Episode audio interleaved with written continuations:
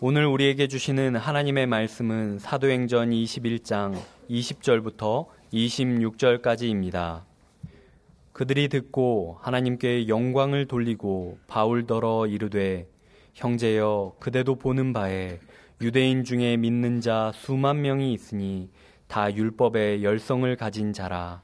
내가 이방에 있는 모든 유대인을 가르치되 모세를 배반하고 아들들에게 할례를 행하지 말고 또 관습을 지키지 말라 한다함을 그들이 들었도다. 그러면 어찌할꼬 그들이 필연 그대가 온 것을 들으리니 우리가 말하는 이대로 하라. 서원한 네 사람이 우리에게 있으니 그들을 데리고 함께 결례를 행하고 그들을 위하여 비용을 내어 머리를 깎게 하라. 그러면 모든 사람이 그대에 대하여 들은 것이 사실이 아니고 그대도 율법을 지켜 행하는 줄로 알 것이라. 주를 믿는 이방인에게는 우리가 우상의 제물과 피와 목매어 죽인 것과 음행을 피할 것을 결의하고 편지하였느니라 하니 바울이 이 사람들을 데리고 이튿날 그들과 함께 결례를 행하고 성전에 들어가서 각 사람을 위하여 제사 드릴 때까지의 결례의 기간이 만기된 것을 신고하니라. 아멘. 마침내 예루살렘에 도착한 바울은 야고보와 예루살렘 장로들에게 자신의 전도 여행 중에 하나님께서 예수 그리스도를 통해 이방인들에게 행하신 일들을 낱낱이 간증했습니다. 야고보와 예루살렘 장로들은 바울의 간증을 경청했고 그의 간증이 끝나자 다 함께 한동안 하나님께 영광을 돌렸습니다. 하나님께 영광을 돌린다는 것이 구체적으로 무슨 의미인지에 대해서는 지난 시간에 깊이 생각해 보았습니다. 그리고 야고보와 예루살렘 장로들은 바울에게 이구동성으로 이렇게 말했습니다. 본문 20절에서 21절입니다. 그들이 듣고 하나님께 영광을 돌리고 바울더러 이르되 형제여 그대도 보는 바에 유대인 중에 믿는 자 수만 명이 있으니 다 율법의 열성을 가진 자라. 네가 이방에 있는 모든 유대인들을 가르치되 모세를 배반하고 아들들에게 할례를 행하지 말고 또 관습을 지키지 말라 한다 함을 그들이 들었도다. 당시 예루살렘에는 유태교에서 개종한 수만 명의 유태인 크리스천들이 모여 있었습니다. 사도행전 20장 16절은 바울이 오순절이 이르기 전에 예루살렘에 도착하기 위해 서둘렀음을 일러주고 있습니다.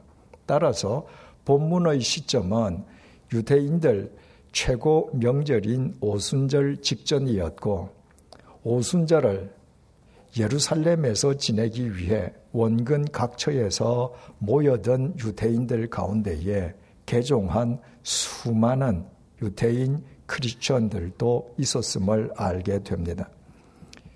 이때까지만 해도 아직 신약 성경이 확정되기 이전이었고 구약의 율법과 신약 복음의 관계가 신학적으로 정립되기 이전의 과도기였습니다. 그래서 유대교로부터 개종한 유대인 크리스천들은 예수 그리스도를 구주로 고백하기는 하면서도 여전히 율법의 전통은 절대적으로 고수하고 있었습니다. 19세기 말에 우리 선조들이 예수 그리스도를 구주로 영접하고서도 지배자와 강자의 논리인 유교의 사고방식에서는 벗어나지 못하고 액을 물리친다면서 청포를 넣어 삶은 물로 머리를 감고 양용 식물인 궁궁이를 머리에 꽂는 단오절 풍습과 1년 동안 부스럼을 예방한다면서 호두, 잣, 날밤, 은행과 같은 부럼을 정월 대보름에 먹는 전통만은 고수했던 것과 똑같았습니다. 바울은 그동안 세 차례에 걸친 전도 여행 중에 주로 이방인들에게 복음을 전했습니다. 이방인들은 유대인들이 아니었기에 유대인들의 율법을 따라서 할례를 받을 필요가 없었습니다. 주님의 은혜로 구원받은 그리스도인에게는 육체의 할례가 아니라 자신의 마음을 온전히 주님께 드리는 마음의 할례가 더 중요했기 때문입니다. 또 본문 25절에도 재언급되어 있듯이 사도행전 15장에서 개최되었던 제1회 예루살렘 공의회는 우상의 제물과 피와 목매어 죽인 것과 음행을 금하는 것 이외에는 이방인 크리스천들에게 그 어떤 율법의 굴레를 씌워서도 안 된다고 결의했었습니다. 바울이 이방인 크리스천들에게 할례의 의무를 지우지 않았던 것은 바울 자신의 독단적인 행동이 아니었던 것입니다. 오히려 바울은 사도행전 16장 3절에 의하면 이방 지역에서 이방인 아버지와 유태인 어머니 사이에서 태어난 디모데를 할례를 받게 했습니다. 유태인은 어머니가 유태인이면 아버지가 누구든지 상관없이 그 자식을 유태인으로 인정합니다. 따라서 바울은 할례받지 않고 이방인 아버지의 아들로 태어난 디모데가 어머니는 유태인이었으므로 앞으로 유태인에게 복음을 전하고 살게 될 디모데가 걸림이 되지 않도록 유태인의 전통을 따라서 할례를 받게 했던 것입니다. 율법에는 두 가지 측면이 있습니다. 첫 번째 측면은 구원과 관련된 것입니다. 유태인들은 반드시 율법을 지켜야만 구원을 얻는다고 굳게 믿었습니다. 율법이 구원의 조건인 셈이었습니다. 그러나 죄성을 타고 태어난 인간들 가운데에 그 어떤 인간도 자기 힘이나 능력으로 온전히 율법을 지킬 수 있는 사람은 아무도 없습니다. 그래서 바울은 구원의 조건으로서의 율법은 단호히 거부했습니다. 오직 주님의 은혜로 그저 얻는 구원에는 그 어떤 조건도 전제될 수가 없었습니다. 예수 그리스도의 은혜로 그저 구원 얻은 바울에게 율법은 좋은 삶의 지침서였을 뿐입니다. 율법의 두 번째 측면은 전통과 관습과 관련된 것입니다. 유태인들의 모든 전통과 관습의 출처가 모두 율법이었습니다. 유태인으로 태어난 바울 역시 조상 대대로 이어져 내려오는 유태인의 전통과 관습을 존중했음은 물론입니다. 바울이 이방 지역에서 태어난 디모데에게 할례를 행하였던 것도 앞으로 유태인에게 복음을 전할 디모데로 하여금 유태인의 전통과 관습을 지키게 해주기 위함이었습니다.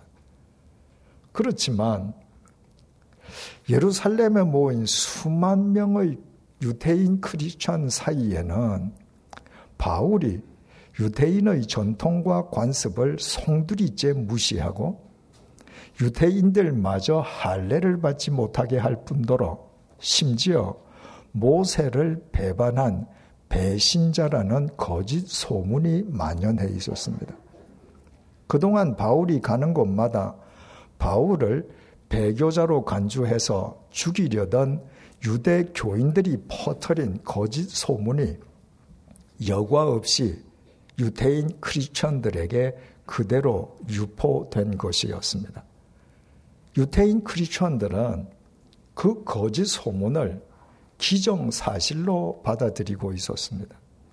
특히 유태인들은 출애굽의 영웅이자 민족 최고의 지도자였던 모세를 배신한 사람이라면 그가 누구든지 상관없이 심한 적개심을 표출했습니다. 자칫하면 바울을 모세의 배신자로 오해하는 유태인 크리스천들로부터 큰 화를 당할 판이었습니다. 22절에서 23절 상반절입니다. 그러면 어찌할꼬 그들이 필연 그대가 온 것을 들으니니 우리가 말하는 이대로 하라. 야고보와 예루살렘의 장로들도 바울이 모세를 배반했다는 소문을 들어서 잘 알고 있었습니다. 하지만 야고보와 예루살렘의 장로들은 유태인 크리스천과는 달리 그 소문을 믿지 않았습니다. 우리는 이 한 가지 사실로 야고보와 예루살렘 장로들의 믿음과 유태인 크리스천들의 믿음의 깊이의 차이를 가늠할 수 있습니다. 성숙한 믿음을 지닌 사람은 믿어야 할 사람을 믿습니다. 단지 소문만으로 자신이 믿어야 할 사람에 대한 신뢰를 철회하는 어리석음을 범치 않습니다.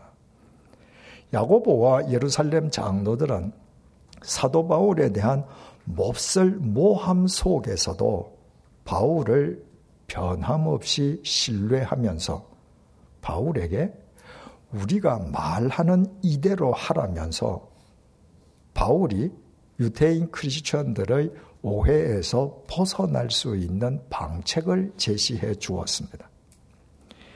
23절에서 26절입니다. 우리가 말하는 이대로 하라. 서원한 네 사람이 우리에게 있으니 그들을 데리고 함께 결례를 행하고 그들을 위하여 비용을 내어 머리를 깎게 하라. 그러면 모든 사람이 그대에 대하여 들은 것이 사실이 아니고 그대도 율법을 지켜 행하는 줄로 알 것이라. 주를 믿는 이방인에게는 우리가 우상의 제물과 피와 목매어 죽인 것과 음행을 피할 것을 결의하고 편지하였느니라 하니 바울이 이 사람들을 데리고 이튿날 그들과 함께 결례를 행하고 성전에 들어가서 각 사람을 위하여 제사 드릴 때까지의 결례 기간이 만기된 것을 신고하니라.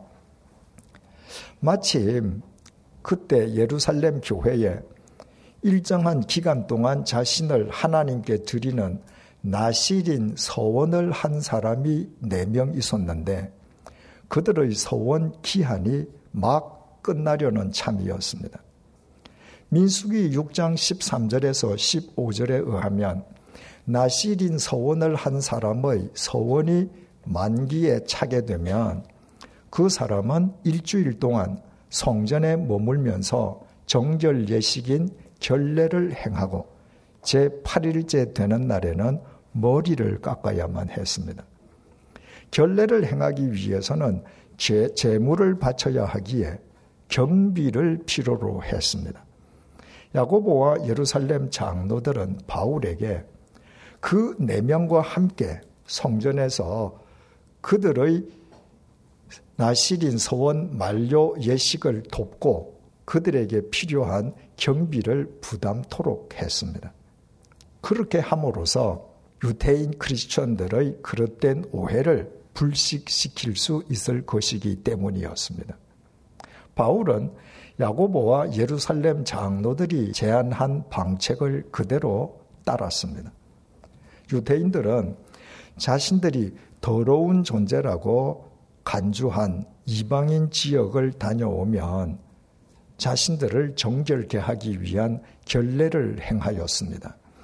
이방 지역에서 돌아온 바울도 결례를 행하였고 성전에 머물면서 나실인 서원 기간이 끝난 4명의 기간 만료 예식을 옆에서 도와줌으로써 자기 역시 유태인의 전통과 관습을 존중한다는 사실을 공개적으로 보여주었습니다. 여기에서 중요한 질문이 제기됩니다. 당시 초대교회 최고 지도자였던 야고보와 위대한 사도 바울이 단지 수만 명에 달하는 유대인 크리스천들의 여론이 무서워서 신앙 양심을 저버리고 마치 율법의 신봉자인 것처럼 서로 타협하지 않았느냐는 것입니다. 오히려 이때 바울이 율법에 대해서 더 단호한 모습을 보여주었어야만 하는 것 아니냐는 것입니다. 이때 바울이 대체 어떤 심정으로 예루살렘에 입경했습니까? 바울이 유럽 대륙 고린도를 출발해서 예루살렘에 이르기까지 그가 예루살렘에서 결박과 환난을 당할 것이라는 성령님의 거듭된 예고에 얼마나 많은 사람들이 바울에게 예루살렘으로 가지 말라고 울면서 만류했습니까? 그러나 바울은 나는 주 예수의 이름을 위하여 결박당할 뿐만 아니라 예루살렘에서 죽을 것도 각오했노라고 선포하고 예루살렘을 찾지 않았습니까? 그 바울이 무엇이 두려워서 자기 신앙 양심을 저버리고 타협하겠습니까? 만에 하나라도 야고보와 예루살렘 장로들이 이때 바울에게 유대인 크리스천들 앞에서 율법이 구원을 위한 전제 조건이라고 시인할 것을 요구했더라면 바울은 목숨을 걸고 거부했을 것입니다. 주님의 십자가 은혜로 거저 주어지는 구원에는 어떤 경우에도 율법이 전제 조건이 될 수 없었기 때문입니다. 바울이 야고보와 예루살렘 장로들의 제안을 선뜻 받아들였던 것은 그것이 유대인의 전통과 관습에 관한 것이었기 때문입니다. 유대인인 바울 자신이 유대인의 전통과 관습을 지키는 것을 공개적으로 보여줌으로써 같은 동족인 유대인에 대한 접촉면을 확대시키기 위함이었습니다. 이것은 제 말이 아니라 바울 자신의 증언입니다. 고린도전서 9장 19절에서 23절을 통해 바울이 이렇게 증언했습니다. 내가 모든 사람에게서 자유로우나 스스로 모든 사람에게 종이 된 것은 더 많은 사람을 얻고자 함이라. 유대인들에게 내가 유대인과 같이 된 것은 유대인들을 얻고자 함이요. 율법 아래에 있는 자들에게는 내가 율법 아래에 있지 아니하나 율법 아래에 있는 자같이 된 것은 율법 아래에 있는 자들을 얻고자 함이요. 율법 없는 자에게는 내가 하나님께는 율법 없는 자가 아니요. 도리어 그리스도의 율법 아래에 있는 자이나 율법 없는 자와 같이 된 것은 율법 없는 자들을 얻고자 함이라. 약한 자들에게 내가 약한 자와 같이 된 것은 약한 자들을 얻고자 함이요. 내가 여러 사람에게 여러 모습이 된 것은 아무쪼록 몇 사람이라도 구원하고자 함이니 내가 복음을 위하여 모든 것을 행함은 복음에 참여하고자 함이라. 이처럼 바울은 복음 안에서 한 사람이라도 더 얻기 위해서 또 주님 안에서 보다 깊은 소통을 위해서 여러 사람에게 여러 모습이 되었습니다. 늘 상대와의 접촉면을 확장하기 위해서 상대에게 자기를 맞추어 주었던 바울이 사람에 따라 여러 사람에게 여러 모습으로 살게 된 것입니다. 바울의 이와 같은 삶의 자세는 우리로 하여금 물을 연상케 합니다. 물은 물이 담기는 그릇의 모양에 따라 물의 모양이 달라집니다. 그렇다고 해서 물의 본질이 바뀌는 것은 아닙니다. 물의 본질은 그대로 있지만 담기는 그릇의 모양에 따라서 물은 계속 모양이 바뀌어집니다. 바울의 삶이 그와 같았다는 말입니다. 바울은 또 자신은 하나님께는 율법이 없는 사람이 아니라 그리스도의 율법 아래에 있는 자라고 밝혔습니다. 바울이 언급한 그리스도의 율법은 유태인들이 금과 옥조로 삼던 유태인들의 율법을 의미하지 않습니다. 바울이 언급한 그리스도의 율법은 예수 그리스도께서 새로운 계명으로 주신 서로 사랑하라는 사랑의 율법이었습니다. 바울이 로마서 13장 8절에서 10절을 통해 이렇게 증언했습니다. 피차 사랑의 빚 외에는 아무에게든지 아무 빚도 지지 말라. 남을 사랑하는 자는 율법을 다 이루었느니라. 간음하지 말라, 살인하지 말라, 탐내지 말라 한 것과 그 외에 다른 계명이 있을지라도 내 이웃을 내 자신과 같이 사랑하라 하신 그 말씀 가운데 다 들었느니라. 사랑은 이웃에게 악을 행하지 아니하나니 그러므로 사랑은 율법의 완성이니라. 그렇지 않습니까?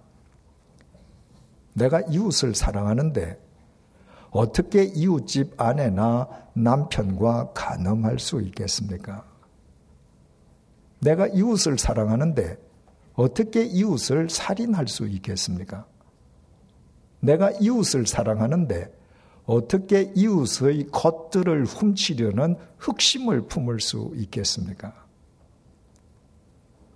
내가 이웃을 사랑하면 그 사랑 안에서 율법은 완성됩니다. 바울이 언급한 그리스도의 율법이 곧 이 사랑의 율법이었던 것입니다.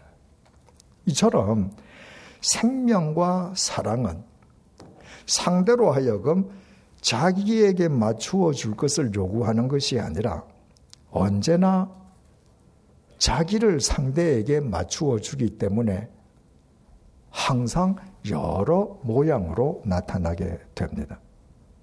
바울의 심령은 주님으로 말미암는 생명과 사랑으로 늘 가득 차 있었기에 바울은 만나는 사람들에게마다 자신을 맞추어 주기 위해 여러 사람에게 여러 모습으로 살았던 것입니다.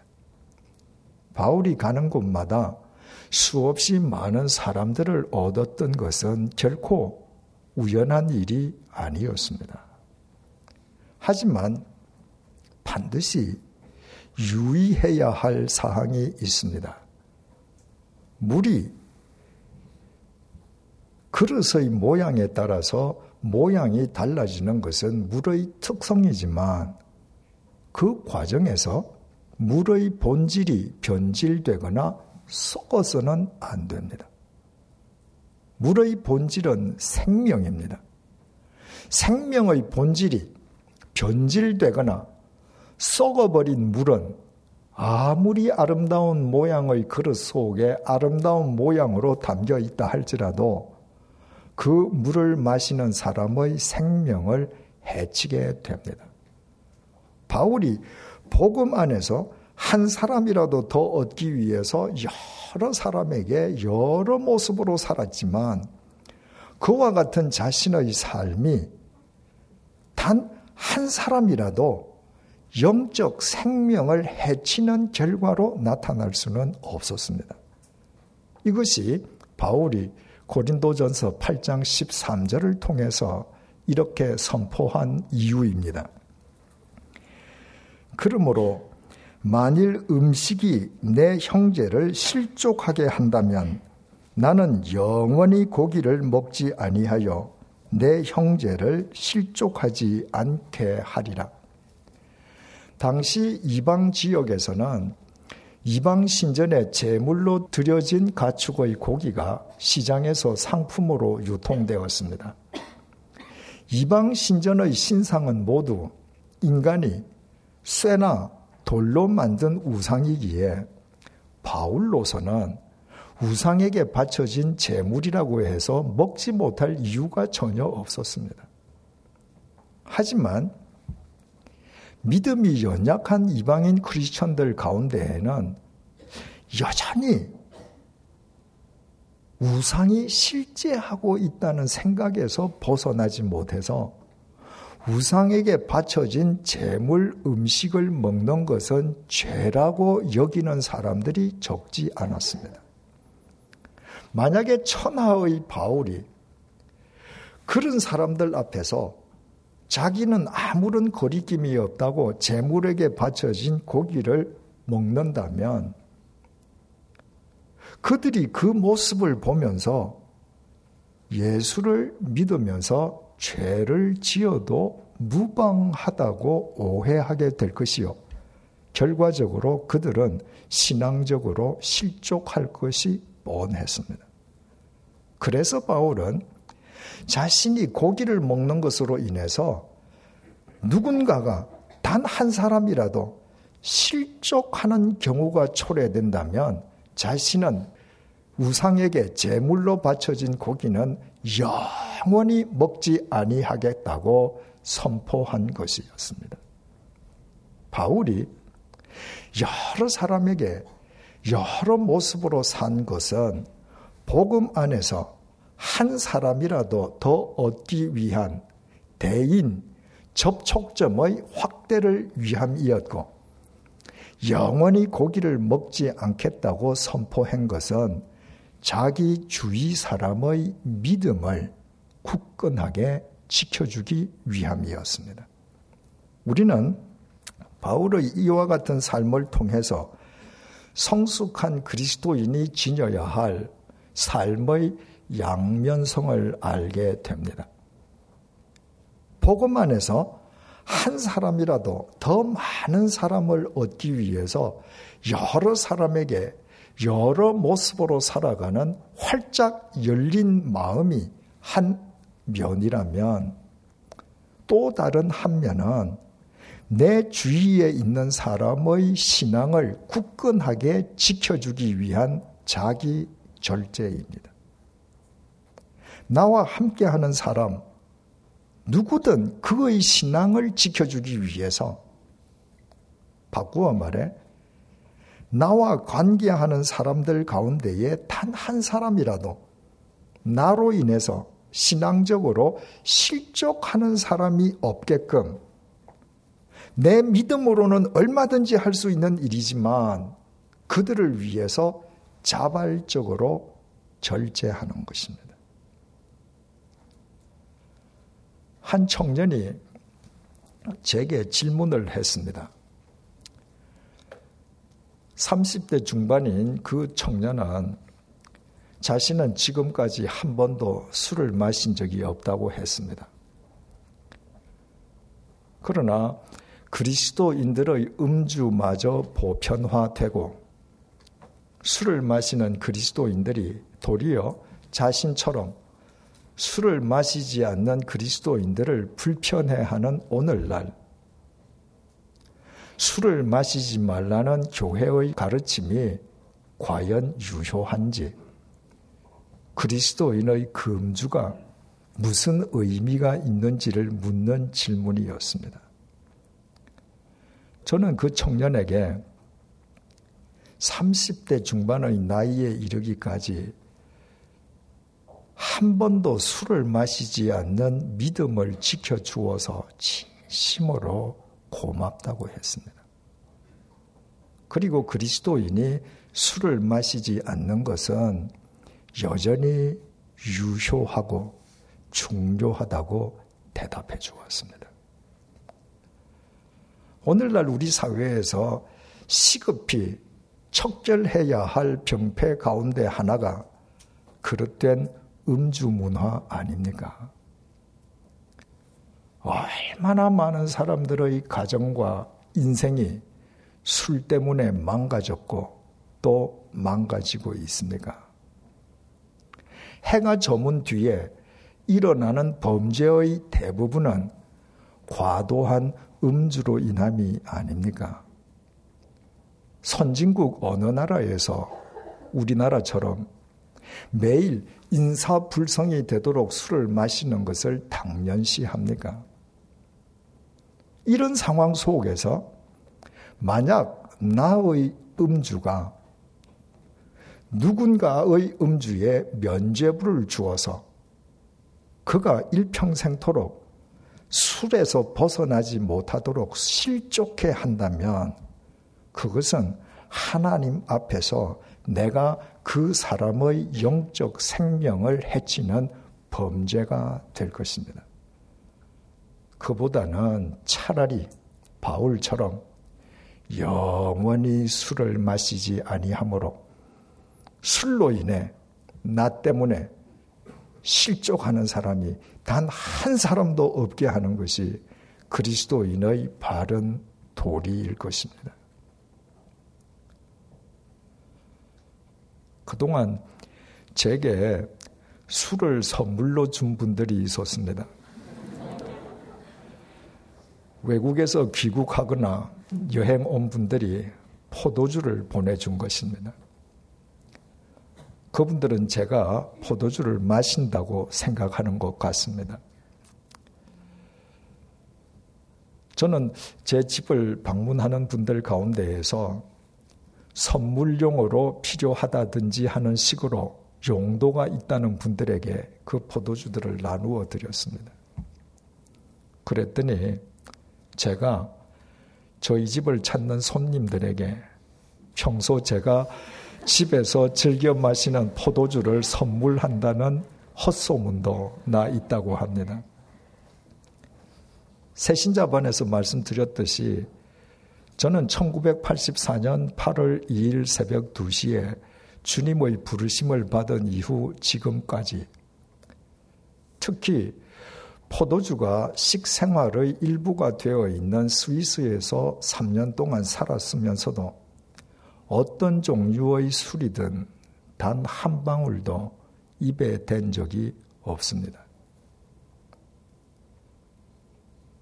젊은 시절 제가 30대 중반에 이르기까지 술독에서 헤어나지 못하던 제 삶에 면죄부를 준 분들이 당시 모 교회 목사님과 장로님들이었기 때문입니다. 목사님과 장로님들이 저와 대작을 하는 판에 겨우 20대인 제가 무얼 거리낄 게 있었겠습니까? 젊은 시절의 제가 만약 그때 그 목사님과 장로님들을 만나지 않았더라면 저는 훨씬 더 빨리 술독에서 벗어났을 것이요. 제 젊은 시절을 그렇게 허망하게 헛날려 버리지는 않았을 것입니다. 지금 목사인 제가 어떤 경우에라도 단 한 방울의 술이라도 입에 댄다면 예전의 저처럼 자신의 음주에 대해 갈등하던 누군가도 술을 먹는 제 모습을 보고 오히려 자신의 음주에 대해 당당하게 면죄부를 얻지 않겠습니까? 저는 제가 술을 마시지 않는다고 해서 어느 식사 자리에서든 그 자리에 동석한 분들의 반주까지 못하도록 하지는 않습니다. 오히려 제가 따라 드리기도 합니다. 그날 그 시간 그 자리에 참석하고 있는 분들과의 접촉점을 확대하기 위함입니다. 그러나 어떤 경우에도 1절 제 입에 술을 대지 않는 것은 그 자리에 동석해 있는 누군가의 신앙을 지켜주기 위함입니다. 바울의 표현을 빌리자면 저로 인해 단 한 사람이라도 실족하는 일이 없게 하기 위함입니다. 교회의 힘은 예배당의 크기나 헌금의 액수가 아니라 거룩함에서 나온다고 했습니다. 오늘날 가는 곳마다 큰 예배당이 즐비하고 교회마다 교인의 수를 자랑하는 이 땅에서 교회가 세상을 새롭게 하지는 못하는 것은 교회를 이루고 있는 그리스도인들의 삶이 세상 사람들의 삶과 전혀 구별되고 있지 않기 때문입니다. 생각해 보십시오. 세상의 빛과 소금이어야 할 그리스도인들이 하고 싶은 것 다 하고 가지고 싶은 것 다 가지고 먹고 마시고 싶은 것 다 먹고 마시면서 어떻게 거룩한 교회를 이루어 이 세상을 새롭게 할 수 있겠습니까? 2000년 전에 바울이 목숨을 걸고 전한 복음이 로마 제국을 새롭게 했던 것은 당시의 그리스도인들에게 금력과 권력이 있어서가 아니라 그들이 세상과 구별된 거룩한 교회를 이루고 있었기 때문입니다. 사랑하는 교우 여러분, 우리끼리 모여서 우리끼리 예배 드리고 우리끼리 은혜 받고 우리끼리 사랑하고 우리끼리 잘 먹고 잘 사는 것을 만족해 한다면 그러지 않아도 온 세상에 교회 천지인 이 땅에 11년 전에 우리 교회가 또 세워질 당위성이 있었겠습니까? 세상을 새롭게 하시는 주님을 주인으로 모신 교회라면 이 혼탁한 세상에 대한 시대적 소명과 역사적 사명을 감당하는 교회이어야 하지 않겠습니까? 우리 교회를 창립한 100주년 기념재단에 의해 우리 교회에 부여된 두 번째 소명이 한국 교회 미래를 향한 길닦기의 사명을 완수하는 것임을 잊지 마십시다. 그것은 만인을 포용하려는 열린 마음과 한 사람이라도 실족시키지 아니하려는 자기 절제의 거룩함으로만 가능합니다. 우리 모두 복음 안에서 한 사람이라도 더 많은 사람을 얻기 위해 바울처럼 여러 사람에게 여러 모습으로 살아가는 열린 마음을 지니십시다.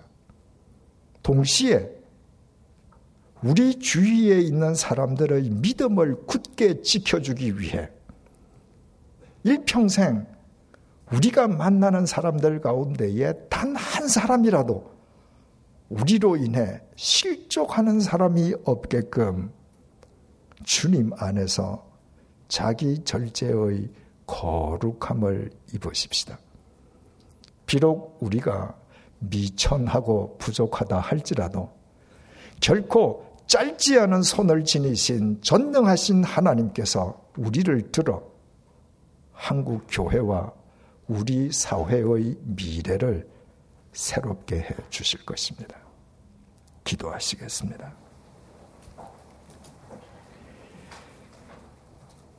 이 시간 나의 삶을 되돌아봅니다. 바늘 구멍처럼 편협한 나의 마음이 주님 앞으로 나아가려는 사람들을 가로막는 장애물이었습니다. 절제해야 할 것을 절제하지 못한 나의 삶은 많은 사람을 신앙적으로 실족시키는 덫이었습니다. 나로 인해 이 땅의 교회가 거룩함을 상실했고 교회에서 퍼지는 소리는 모두 울리는 꽹과리가 되고 말았습니다. 이 모든 잘못을 회개하오니 용서해 주시기를 간구합니다. 이제부터 우리 모두 주님 안에서 바울처럼 살아갈 수 있도록 도와주십시오. 복음 안에서 한 사람이라도 더 얻기 위해 여러 사람에게 여러 모습으로 살아가는 열린 마음을 지니게 해 주십시오. 한 사람이라도 신앙적으로 실족시키는 일이 없도록 우리 주위 사람들의 신앙을 굳게 지켜줄 수 있도록 날마다 주님 안에서 자기 절제의 거룩한 삶을 추구하게 해 주십시오. 그리하여 우리의 삶 자체가 하나님의 자랑이 되게 하시고 우리를 통해 한국 교회와 이 민족의 역사가 새로워지게 해 주십시오. 예수님의 이름으로 기도드립니다. 아멘.